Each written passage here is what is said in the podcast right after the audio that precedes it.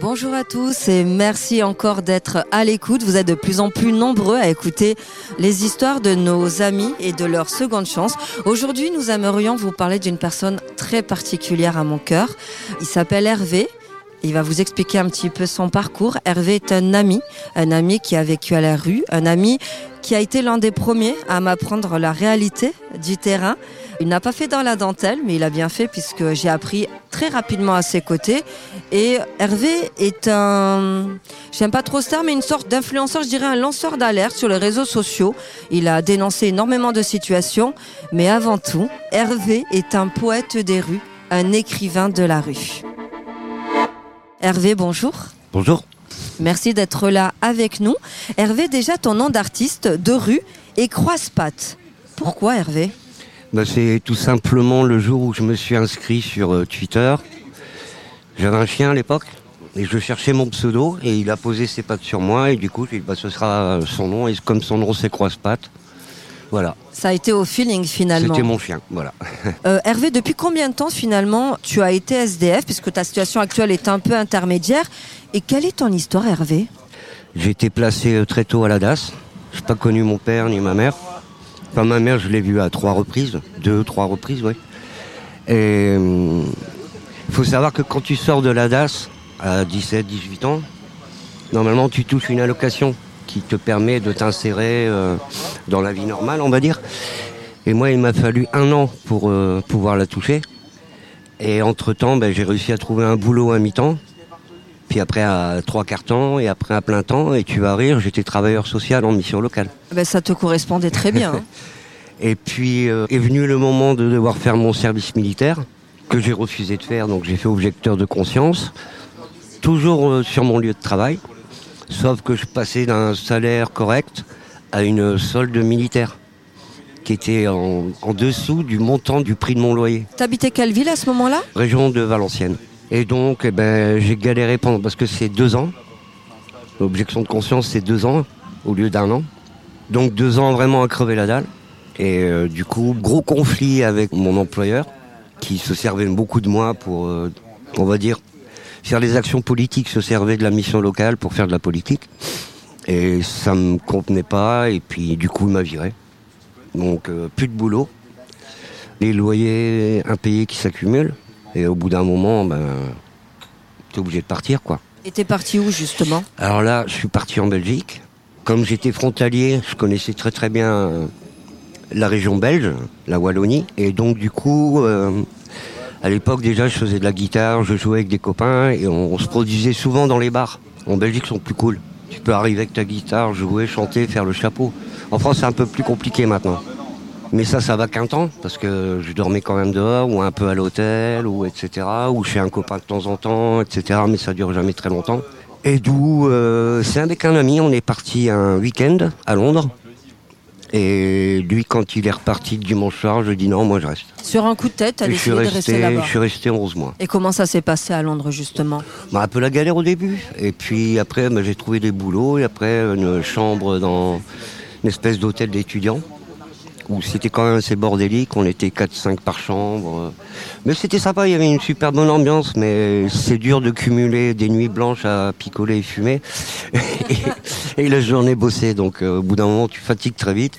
Premier boulot, c'est l'équivalent de l'intérim en France. J'emballais des petites culottes et des soutiens-gorge je m'y attendais pas. travail de nuit et je travaillais qu'avec des femmes. Donc c'était très agréable. Et puis après, ils ont voulu me faire un vrai contrat, mais là, la paye, elle baissait euh, drastiquement, donc euh, j'ai refusé. Et après, je suis parti dans la restauration, parce que là-bas, euh, quand tu dis que tu es français, que tu veux bosser en cuisine, tu es pris tout de suite. Tu es resté combien de temps là-bas? D'abord, t'étais dans le nord de la France, si j'ai Ouais. bien compris. Après en Belgique, après en Angleterre. Ah oui, t'as pas mal voyagé quand Oui, même. bah, j'avais que ça à faire. Et pourquoi ce choix justement de voyager? Pourquoi? Ça a été sur un coup de tête ou une sorte de parcours déjà prédestiné? Non, j'aimais plus euh, là où j'ai vécu, là où je suis né. Puis, Il n'y avait plus de travail, plus d'appartement, donc euh, voilà, je suis devenu nomade. And do you speak English? Euh, ouais, quand même un peu. Enfin, j'ai perdu avec le temps, mais on ne pratique plus en France. Donc, et puis, au bout de 11 mois, ben, no- nostalgie du pays. Donc, je suis revenu en France, mais quand je suis revenu à Valenciennes, je me sentais vraiment pas bien et je me voyais pas de solution. Donc je suis allé en gare et puis j'ai dit c'est quoi le prochain train? C'était Paris. Bon, ben voilà. Et j'ai déboulé, j'ai déboulé à Gare du Nord. Et... et ça a commencé l'aventure parisienne. Ouais. Donc je suis resté un petit peu du côté de Gare du Nord, mais c'était quand même euh, déjà à l'époque assez violent. Puis je connaissais personne. Et puis après j'ai rencontré euh, une autre personne euh, sans domicile fixe, qui lui squattait plutôt dans le 14e et du coup m'a dit viens avec moi. Et c'est avec lui que j'ai appris un peu quelques codes de la rue. Puis donc je suis resté pas mal d'années dans, le 14e. Et puis après il y a eu l'aventure des Don Quichotte, hiver 2006-2007, avec les tentes au bord du canal Saint-Martin. J'ai pas fait partie tout de suite des Don Quichotte parce que je trouvais que c'était de la folie que de réunir autant de personnes, surtout au bord de l'eau, avec la violence entre nous, l'alcool, les drogues, etc. Mais au final, ça a été une belle façon d'interpeller justement bah, les pouvoirs politiques euh, à l'époque, tout ça. Et puis après, ça s'est arrêté en février 2007. On était encore une petite trentaine à se dire, bah nous, si on n'a pas de solution d'hébergement, bah on reste. Donc on est resté jusqu'en juin. Et on rencontrait le préfet de Paris, préfet lié au logement, tous les mercredis.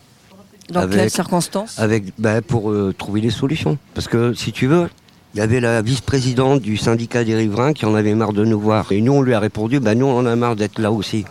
Donc, au lieu de te taper dessus, autant s'entendre. Et donc, du coup, c'est elle qui a organisé ces visites-là tous les mercredis avec le préfet, avec des responsables du tissu associatif, pour qu'on trouve une solution. Puis, il faut savoir qu'il y avait des migrants sans papier, des Iraniens, des Irakiens, et qu'il était hors de question qu'on les abandonne. C'est adorable. Bah non, c'est humain. Et donc voilà, même pour eux, on a réussi à trouver une solution pratiquement à 95%. Parce qu'il y a toujours 5%, dont moi par exemple, qui ai refusé une chambre. Suite au Don Quichotte, il y a une structure d'hébergement qui s'est ouverte. Les enfants du canal, dans le 14e à Paris, boulevard Saint-Jacques au début. Ensuite, ils ont été à l'Observatoire et maintenant ils sont rue Bessal, toujours à Paris. Et c'était une structure euh, assez innovante parce qu'elle accueillait euh, les couples, les personnes avec des animaux, des chiens surtout. Donc c'était ouvert à tout le monde, sans distinction. Et puis euh, avec cette idée que c'est un temps long de se réinsérer quand tu as passé des années des années dans la rue avec les addictions, avec les maladies chroniques, etc. Psychiques aussi. J'aimais bien cette politique de réinsertion sur le, le en fait. Et puis j'ai eu une chambre pendant une semaine ou deux. Et puis après, j'ai un copain qui m'a proposé euh, de travailler pour une compagnie de théâtre de rue qui faisait un grand spectacle sur Amiens. Donc je suis parti, euh, ça devait durer euh, dix jours et j'y suis resté trois mois. Parce que du coup j'ai retrouvé des trucs sur place, il y avait un squad d'artistes, etc. Quoi. Puis après bah, il a bien fallu que je revienne sur Paris.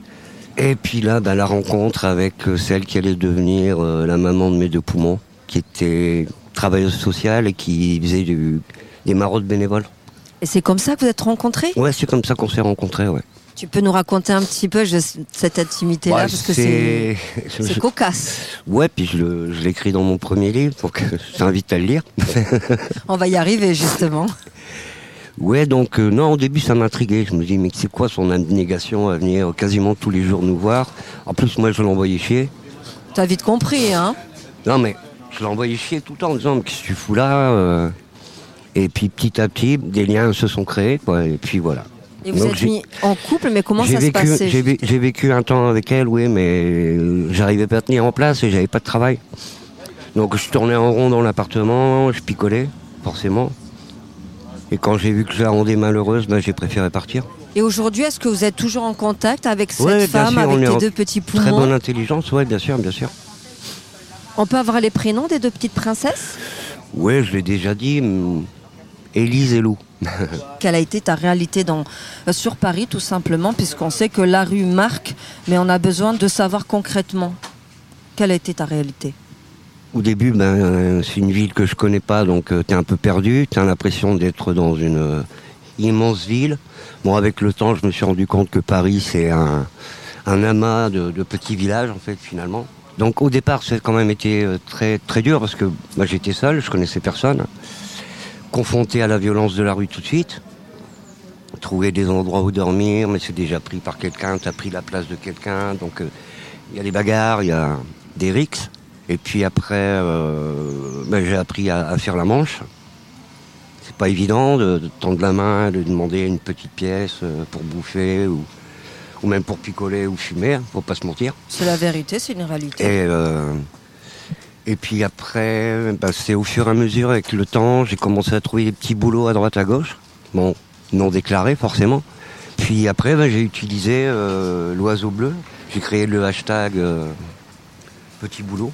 Et c'est comme ça que j'ai bossé pendant presque 4-5 ans. Un petit peu partout, que ce soit à Paris, banlieue parisienne, la Bretagne beaucoup, le sud de la France. Grâce à Twitter, grâce à ce réseau Ouais. social. Mm, mm, tout à fait, ouais. Bah, dans le réseau social, il y a social, donc du coup, je me suis servi de. C'est très bien dit. Alors justement, ça a été quoi le déclic? Tu étais dans la rue, tu as ton téléphone, tu as Internet, Mm. et tu te dis, j'ai ce réseau social, je décide de me lancer. Mais tu es énormément suivi, Hervé. Tu as combien d'abonnés Exactement, plus de, Un plus peu. de 14K. Un peu plus de 14 000, ouais. Et c'est monté d'un coup. Comment c'est arrivé cette Ah communauté non, c'est monté d'un coup, ouais. J'étais arrivé à pas loin de 30 000 et puis ça a baissé d'un coup. Parce que j'ai envoyé quand même balader pas mal Oui, de t'as gens. du caractère, hein, on aime Ouais. bien. Moi, je me souviens t'avoir découverte sur ce réseau social. Au début, effectivement, euh, tu m'apprenais un peu la réalité de la rue et de façon directe. D'ailleurs, je t'en remercie, c'est ce qui m'a permis d'avancer vite. Oh, j'ai pas été tendre avec toi. hein. Non, mais Au début. Au début. C'est vrai, il faut dire ce qui est. hein. Tu me redressais un peu les bretelles. Mais quelque part, j'ai envie de te dire merci parce que toi, tu la connais vraiment, la réalité de la rue, moi pas. Je la prenais à travers vous et c'est comme ça qu'on apprend vite. Donc, Mm, moi, mm. au contraire, je te remercie. Mais je me suis rendu compte à travers ton réseau social, justement, que tu dénonçais des situations et des causes. Par exemple, est-ce que tu Bah. peux nous en citer? Je ne sais pas si c'est dénoncer, mais en tout cas relayer des informations. Et peut-être euh, plutôt m'indigner que de dénoncer. Donc je pense qu'à travers l'indignation, on peut aussi faire passer un message, quoi. Oui, je pense que c'est lié. Mais là, tout de suite, si tu penses aux grandes causes que tu as citées, puisque tu es quand même bien observé par le gouvernement, entre autres, hein, quand même, tu te souviens de quoi, par exemple? Qu'est-ce qui t'a révolté et ce à quoi t'a permis, du coup, ce réseau social? Déjà, moi, ce qui me révolte tous les ans euh, à la même période, c'est la reprise des expulsions. Là, on se rend pas compte, mais euh, avec les trois années qu'on vient de passer, je vois de plus en plus de femmes avec des enfants dans la rue. C'est le mari qui a gardé la maison ou l'appartement, tu vois. Mais c'est la nana qui se retrouve dehors avec les mômes. Parce que ça a fait des dégâts dans les couples. hein, euh. Les gens ne sont pas habitués à vivre 24 heures sur 24 ensemble. Et là, euh, confinés, 24 heures sur 24, euh, il y a eu du pétage de plomb dans l'air, je suppose. Et beaucoup de séparations. Donc, tu constates concrètement, toi, qui as une vraie expérience de la rue, pour le coup, Bah là, oui, ça commence, ouais. De plus en plus. Et il va y en avoir de plus en plus. Comme je dis, on, on va être tellement nombreux qu'il y aura bientôt plus assez de place sur les trottoirs, quoi. C'est un constat que je fais moi-même sur le terrain, mais je suis vraiment euh, ravie et confortée, malheureusement, qu'un expert de la rue me le confirme en direct dans notre émission. C'est quand même une exclusivité, une triste exclusivité. On a beaucoup de femmes civiles et de bébés civils, finalement, qui se retrouvent à la rue. Parce que Mm. moi, je dénonçais le fait que des femmes SDF, et c'est à travers vous d'ailleurs, étaient violées ou avaient des, des rapports dans la rue et ensuite accouchées. Donc là, c'est encore un autre angle. Mais là, Mm. c'est des civils. Mhm. Ouais, tout à fait. Et il n'y a pas de solution. Et puis, t'es vite perdu. En plus, avec des enfants, c'est l'enfer. faut les scolariser, comment tu fais? Faut les nourrir, comment tu fais? J'avais une autre question aussi, avant d'arriver sur justement mon Et les structures sont saturées. Ça, tu l'as constaté que les structures Bah, étaient saturées? Si tu les vois dans la rue, c'est qu'elles n'ont nulle part où aller, encore, en fait? Hervé, il y a une situation que tu as dénoncée sur les réseaux sociaux qui m'a énormément bouleversée, que j'avais d'ailleurs euh, déjà dénoncé à mon petit niveau. C'est un hôpital qui t'aurait refusé des soins. Ouais, tout à fait, ouais. Euh, Sur les réseaux, les gens n'avaient pas l'air de comprendre, mais moi je l'ai testé. Est-ce que tu peux nous raconter, s'il te plaît, malheureusement? Ben, j'ai fait un malaise cardiaque. Donc j'ai été pris en charge très vite par les pompiers. C'est une petite nana qui m'a relevé. Elle a appelé les pompiers, réflexe. Et euh, le seul hôpital euh, disponible, c'était la Riboisière, où j'ai été reçu comme une merde. Pas à l'accueil. À l'accueil, j'ai bien été reçu. Mais après, ben, trois heures dans la salle d'attente, alors qu'on n'était que trois personnes dans la salle. Et puis j'ai eu un ami au téléphone, Rémi, parce que je l'ai tweeté que trois heures d'attente alors qu'il n'y a personne dans la salle d'attente. Je suis Je désolé. très bien, ça C'est pas normal. Et donc du coup, un ami Rémi a vu le tweet, m'a appelé. Donc on a beaucoup discuté au téléphone. Et après, lui, je crois qu'il a retweeté. Et mon éditrice a vu le tweet et tout de suite, elle est venue me voir à l'hôpital pour rester avec moi, parce qu'elle savait que j'allais partir. Au bout d'un moment, t'en as marre, quoi, tu te casses. hein. Et, ça s'est terminé comment Au moment où j'ai, au début, quand j'ai voulu partir, après il y a une infirmière, mais hyper désagréable, une vraie mégère, mais vraiment hein, une harpie. qui m'a dit euh, allez-y c'est bon c'est votre tour. Elle m'a mis dans un box et là rebelote j'attends j'attends et le, le, médecin avec les infirmières bah, ils se marraient ils se fendaient la gueule dans le petit bureau d'à côté. Donc au bout d'un moment j'ai passé la tête en demandant si on pouvait s'occuper de moi et le médecin en question il, m'a souri il a rigolé puis il m'a tourné le dos. Et là c'est là que j'ai décidé de partir. Alors que c'était un problème cardiaque. Et puis attends là euh, au bout d'un moment je suis resté avec mon éditrice dans la salle d'attente. Et l'infirmière est venue voir Delphine pour lui dire Mais qu'est-ce que vous faites là? Elle dit ben, J'accompagne euh, Hervé, mon ami, parce que j'ai pas envie qu'il se barre de l'hôpital avant d'être euh, au minimum ausculté. Elle dit Si vous partez pas tout de suite, je dépose plainte à la police. Et pour quel motif, Hervé? Va falloir m'expliquer. Il bah, faudra m'expliquer aussi, mais voilà. Tu n'as pas le droit d'être accompagné à l'hôpital, parce que quand tu es à l'hôpital, c'est quand même assez flippant. Non, non, Donc avoir une personne avec toi qui t'accompagne, c'est rassurant. Et à la sortie de l'hôpital, il y avait des flics en faction. Donc je lui ai posé la question au flic. Je dis, euh, il y a l'infirmière qui veut déposer plainte contre mon ami parce qu'elle m'accompagne aux urgences. Le flic, il me fait. Il s'est marré, quoi, il a rigolé. Et il a bien raison, parce que c'est caduque. Le problème, c'est que tu as quand même euh, une urgence cardiaque et on te traite comme ça. Mm. Non, c'est pas possible. Donc il y a deux salles, deux ambiances en fonction de ta situation sociale. Bah, il fallait pas dire que j'étais SDF, point barre, mais j'ai pas le choix de le dire. C'est une réalité, donc, mais c'est pas la première fois que j'entends ce genre de témoignage et je pense que c'était important qu'on le mette en avant dans l'interview. Je te remercie. Et ensuite, justement, à partir de là, comment ça s'est déroulé? Je sais que tu as aussi intégré un collectif, le collectif de la rue. Mort de la rue. Exactement. Les rue, oui. Alors, tu peux nous raconter un petit peu justement cette évolution? Ben, J'allais aux hommages régulièrement, tous les ans, on fait un hommage aux personnes qui sont décédées l'année d'avant j'ai sympathisé avec la présidente, avec les gens, les bénévoles et les salariés.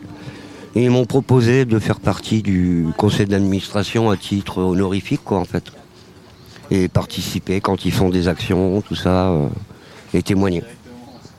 Et tu y es toujours aujourd'hui, justement Ah oui, bien sûr, on a fêté les 20 ans euh, samedi à trois semaines. Et justement, si tu as le chiffre malheureusement des décès, puisque vous l'avez exprimé lors de cet événement, est-ce que tu peux nous donner le nombre de décès bah là, depuis, depuis le 1er janvier, je crois qu'on en est à 177. C'est énorme. C'est impressionnant, en sachant que tu l'as très justement dit, les expulsions vont arriver, le nombre de personnes à la rue augmente, on a des bébés, on a des femmes. Je ne sais pas quel sera le constat, Et vraiment. Ne pas oublier, avant, moi, quand j'étais placé, ça s'appelait la DAS. Aujourd'hui, c'est l'ASE. Et les membres qui sortent de l'ASE, ils ont rien. Ils sont démunis. Et ils sont jeunes. Hein. Ils ont entre 18 et 25 ans. Je te confirme que la dernière marotte que nous avions faite à Place de la République, d'ailleurs, tu étais venu nous faire un coucou. J'avais quand même rencontré quatre enfants de l'ASE mm. complètement égarés, qui étaient tombés dans la drogue et l'alcool. En même temps, ils sont esselés. C'est un constat ouais, qu'il faudra qu'on remette en place. Il y a eu des suicides, il y a eu des meurtres. Ça, c'est une réalité qu'il faudra qu'on aborde mm. sur un autre numéro. Je pense que c'est assez important. Et Hervé, aujourd'hui, est-ce que tu peux nous dire où tu en es dans ta vie? Alors, je m'amusais sur Twitter à balancer des extraits de ce que j'écrivais. Et ça a plu à Delphine Chaume, qui allait devenir mon éditrice. m'a demandé si j'avais plus de matière à proposer, donc je lui ai dit oui. Donc je lui ai envoyé régulièrement et c'est comme ça qu'on a signé pour un premier livre. Là, le deuxième arrive en septembre et je travaille sur le suivant.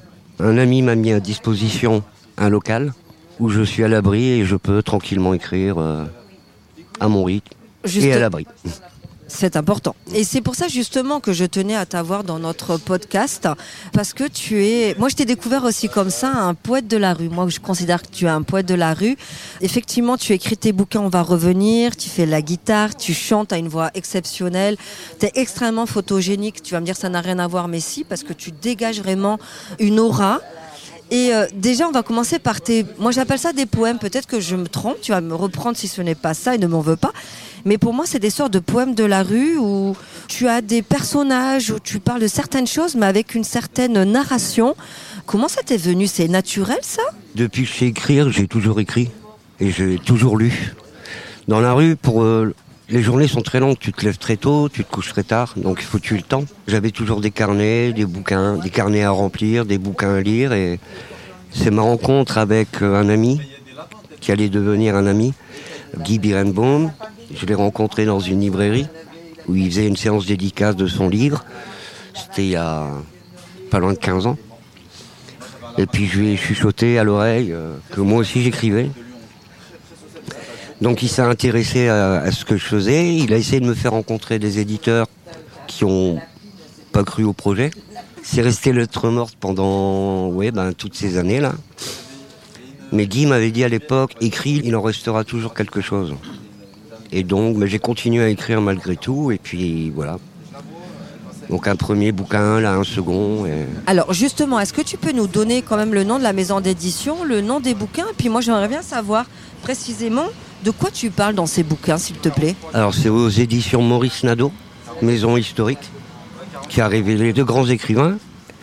Le premier livre c'est Écriture carnassière. En fait ça raconte des souvenirs, des passages de magie, depuis ma naissance jusqu'à maintenant. Donc euh, de façon assez un peu cru, un peu poétique, un peu triste et drôle. Et le second, c'est un peu la suite, ce que j'ai pas pu mettre dans le premier, et ça s'appelle Morsure de nuit. Même le titre déjà, il est poétique. Hein. et le troisième, il sort quand ah, je suis en train de travailler dessus. Hervé, merci beaucoup déjà pour toutes ces confidences. Mais alors pour terminer ce podcast, est-ce que tu as un message à faire passer à nos citoyens, aux personnes qui écoutent Seconde Chance? C'est à toi. Via les réseaux sociaux, on me demande souvent si j'ai besoin de quelque chose. Ou alors il y a des gens qui me disent ah, j'aimerais bien télé, te donner un coup de main, mais j'habite loin. Et eh ben moi je réponds, je suis sûr qu'en bas de chez toi il y a une personne euh, qui aurait peut-être besoin de ton aide. Donc euh, dis moi ça va, je me débrouille. Mais regarde en bas de chez toi. Voilà, c'est aussi simple que ça. Merci beaucoup Hervé pour toutes ces confidences. Merci d'être celui que tu es. Je pense que nos auditeurs de Seconde Chance vont vraiment apprécier de découvrir le personnage que tu es. Pourquoi? Parce que dans la rue, en fait, ça ne se résume pas simplement à, faire la manche ou être dans la galère. Il y a des vrais personnages et des vraies personnes qui méritent d'être connues, des artistes, des lanceurs d'alerte. Je te remercie aussi pour ça. Et je te dis à très vite pour un prochain numéro. Merci. Au revoir.